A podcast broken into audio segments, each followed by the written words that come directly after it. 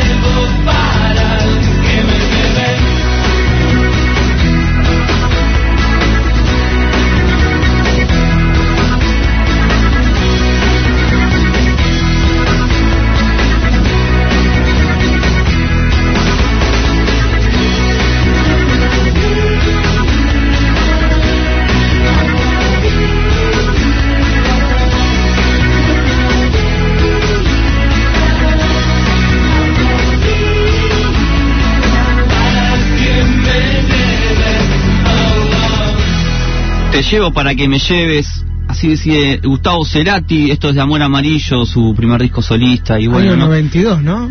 Sí, más o menos, nos Mm. trae muchos recuerdos, ¿no? Sí, Yo en sí, esto, sí, Un, un gran disco, después creo que sacó Pulsar como, como corte y después. Lisa, si me equivoco, tuvo tres cortes este álbum. Eh, y estábamos hablando un poco hoy como, como un tema así musical, porque bueno, hace unos días se, se volvió se volvió a editar un vinilo en nuestro país Sí. y en este caso tiene que ver de la mano de Charlie García, que en esa conferencia él dijo que estaría bueno que esté toda la discografía de Charlie reeditada en vinilo una vez más y ¿Cómo bueno, no? Charlie eh, sacó 60 por 60, una caja, agarró los mejores temas, los puso en dos vinilos. Eh, ¿Qué más? Lo mezcló en Holanda y él dijo en la nota que si este disco se llega a vender se pone una disquería. Y hoy está en boca de todos el tema de los vinilos, como que volvió, en realidad nunca se fue, siempre estuvo en un, digamos, en un campo eh, subterráneo, ¿no? Los que siempre juntan y, y compran vinilos, pero ahora es como que se expandió un poco más. ¿El por qué? Debe haber un montón de variantes, cada uno tiene su hipótesis, yo tengo las mías, Claro. pero lo, lo que sí es que es uno de los formatos más hermosos que hay, es donde la música realmente está ahí. o sea, Mejor sonido, ¿no? Sí, Todavía son- no se pudo comparar el sonido del vinilo. Lo que pasa es que son gustos, ya cuando hablamos de sí. sonido son gustos, cuando apreció el CD todos se fueron al CD porque supuestamente sonaba mucho mejor y bueno, hay gente que prefiere el MP3, de hecho. O sea, en cuanto al sonido, sí, qué sé yo, para mí es lo mejor, es lo más Sí, para mí también. fiel que hay. Pero además eso de, de que sea palpable, ¿no? Que la música está ahí, ¿no? En, Sí. en- en formato digital o, o- o lo que fuera. Yo el vinilo lo comparo con la cinta abierta. Bueno, bien, son, son posturas, está perfecto, Yunes, cada uno tiene la suya. Y ha salido una nota en La Nación donde hacen todo una especie de análisis sobre lo, lo, lo que fue, digamos, la, eh, el mercado del vinilo, cómo desapareció en, lo- en los 80, por lo menos en los Estados Unidos, Sí. cuando empezó a entrar en el mercado de a poquito el CD, se pasaron ahí porque era la música que iba, o sea, el formato que iba a dominar todo. Hoy en día sigue siendo el segundo formato. Eh, cómo empresas empezaron a comprar estas máquinas para desarmarla, ¿no? Las máquinas que prensaban los vinilos, porque ya está, se quedan deshacer, ¿no? El CD era lo que iba a conquistar Claro. y ahora como que vuelven y hay pocos este, lugares donde se, se fabrican estos vinilos. En Latinoamérica, Brasil fue una de las este, fábricas que se abrió para poder realizar vinilos y en Argentina, poco a poco, está apareciendo, de hecho, muchas bandas y Gustavo Cerati, eh, Fuerza Natural, por ejemplo, salió un vinilo, un vinilo doble, se podía comprar y los precios son realmente altos, estamos hablando de 300 mangos como base. Claro. Y las compañías discográficas también encontraron el sabor, ¿no? Empezar a editar estos materiales en formato vinilo, porque muchos pibes se acercan y pueden conseguir sus discos favoritos en este formato, que a lo mejor no lo vivieron en su época. No, para nada. Tenemos en línea a uno de los protagonistas que tiene que ver del sello discográfico Halo Discos, que es, es un trío, son tres eh, amigos, socios, José D'Agostino, Gastón Cutica y Hernán Literas, que formaron Halo Discos y me gustaría hablar con Gastón. Gastón, ¿cómo estás? Te habla Sebastián y Yunes acá en Zona Librada. ¿Qué tal? Hernán habla, ¿eh? Hernán, ¿habla? Sí, sí. Hernán ¿Cómo Literas. andas, Hernán? ¿Todo bien? Bien. Todo tranqui. Bien, estamos hablando de, de- del sello que, que ustedes armaron. Es muy interesante cómo, cómo lo comenzaron, porque en Argentina no, no existe otro otro lugar que fabrique vinilos actualmente. No, eh, que nosotros sepamos, no. O sea, Sí. nuestro nuestro método por ahora es de co- se llama de corte directo, que o sea permite grabar el vinilo uno a uno, llamémosle. Mm. Eh, o sea, nos demora grabar eh, un vinilo lo mismo que reproducirlo. Ah, mirá. Claro, en tiempo real. Claro, en tiempo real, o sea, que es un poco lo que explica la nota, que si bien no es una prensa, que sería ya industrial, donde tenés una máquina que saca, no sé, 100 vinilos por día, Claro. eh, lo nuestro es más es más reducido. El tema es que justamente esa es nuestra ventaja, porque podemos hacer tiradas bajas, ¿no? Una, una, no sé, alguien que de repente eh, tiene su disco y siempre le gusta tenerlo en vinilo, bueno, de repente tal vez hace cinco copias para, para la banda y nada más, o la- las bandas Sander o las bandas que no tienen tantos recursos que de repente necesitan pocas copias, bueno, tienen este, este sistema, ¿no? Sí, Hernán, eh, ustedes eh, fabrican LP de, de, bueno, 33, de todos los formatos, digamos, de las Sí, revoluciones. Sí, sí, 7 pulgadas Sí. y 12 pulgadas. Eh, tenemos algunos 10 pulgadas, pero tratamos como de, de, de centrarnos en 7 y 12. Y las y las revoluciones, sí, 33 o 45. 45, claro. Sí.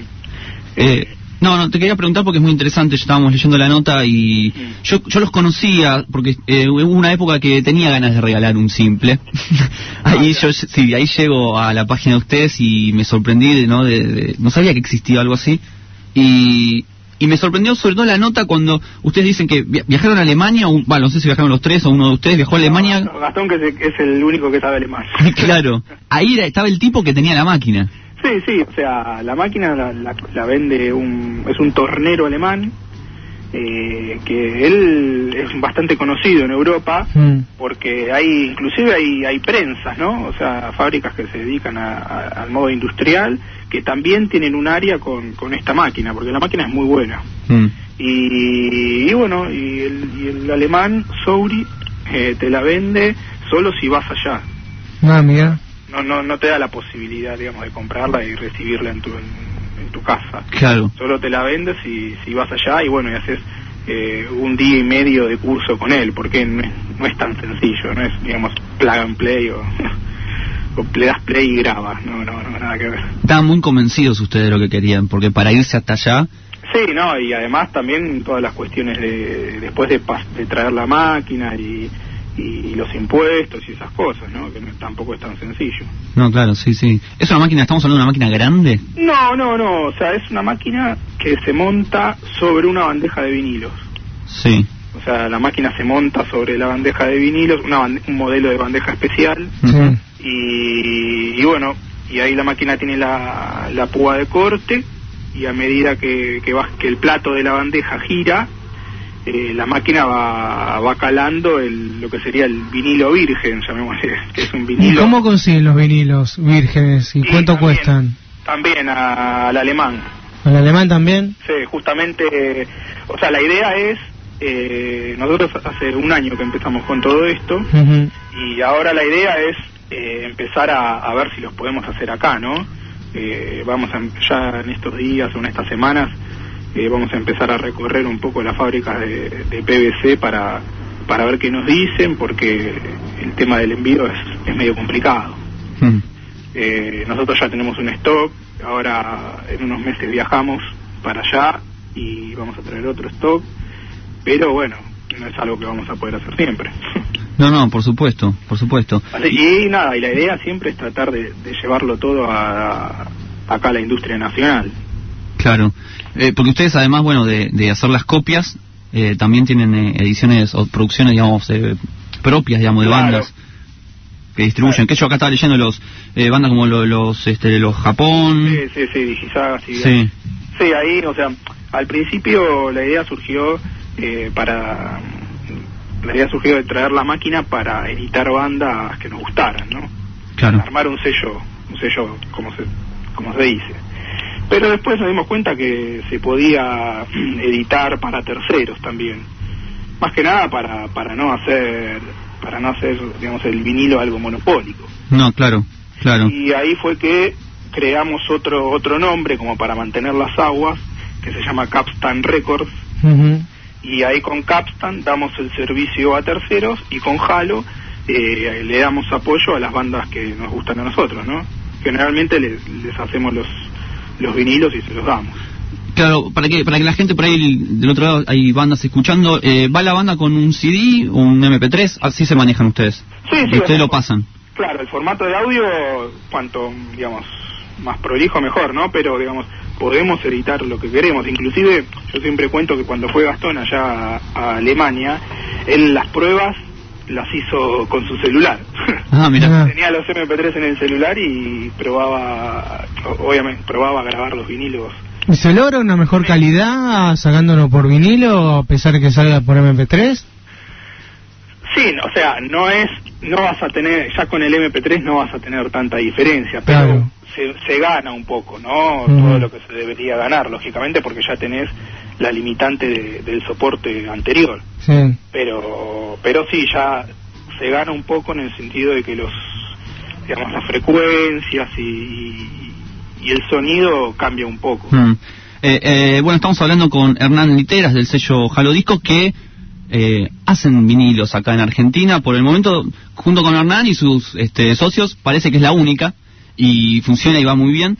Eh, Hernán, te quería eh, te quería preguntar, ¿no? En cuanto al, al vinilo, ¿vos por qué pensás que hay un hay como un regreso de, de este formato?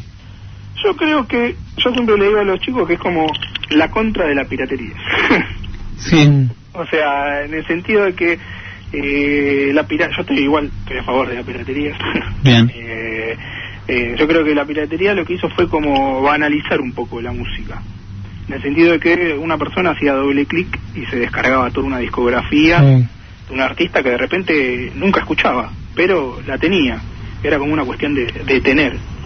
Y después con el tiempo creo que, que la gente que le que realmente le gusta la música empezó a eh, enfocarse en, es- en este formato como el vinilo, donde más allá de tener, de- donde la cuestión sea tener, es tener cosas buenas o cosas que se escuchen bien.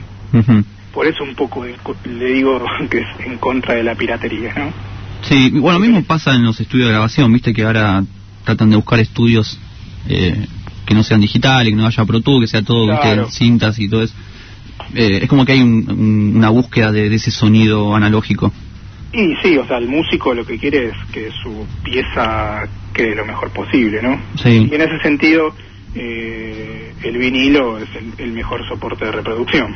Sí, y los precios son eh, elevadísimos, terribles. Son Sí. carísimos, que yo sale un vinilo nuevo y está a 300 mangos, ponele. Y sí, pero ahí yo creo que es un poco una cuestión de... Debe haber una cuestión... De marketing.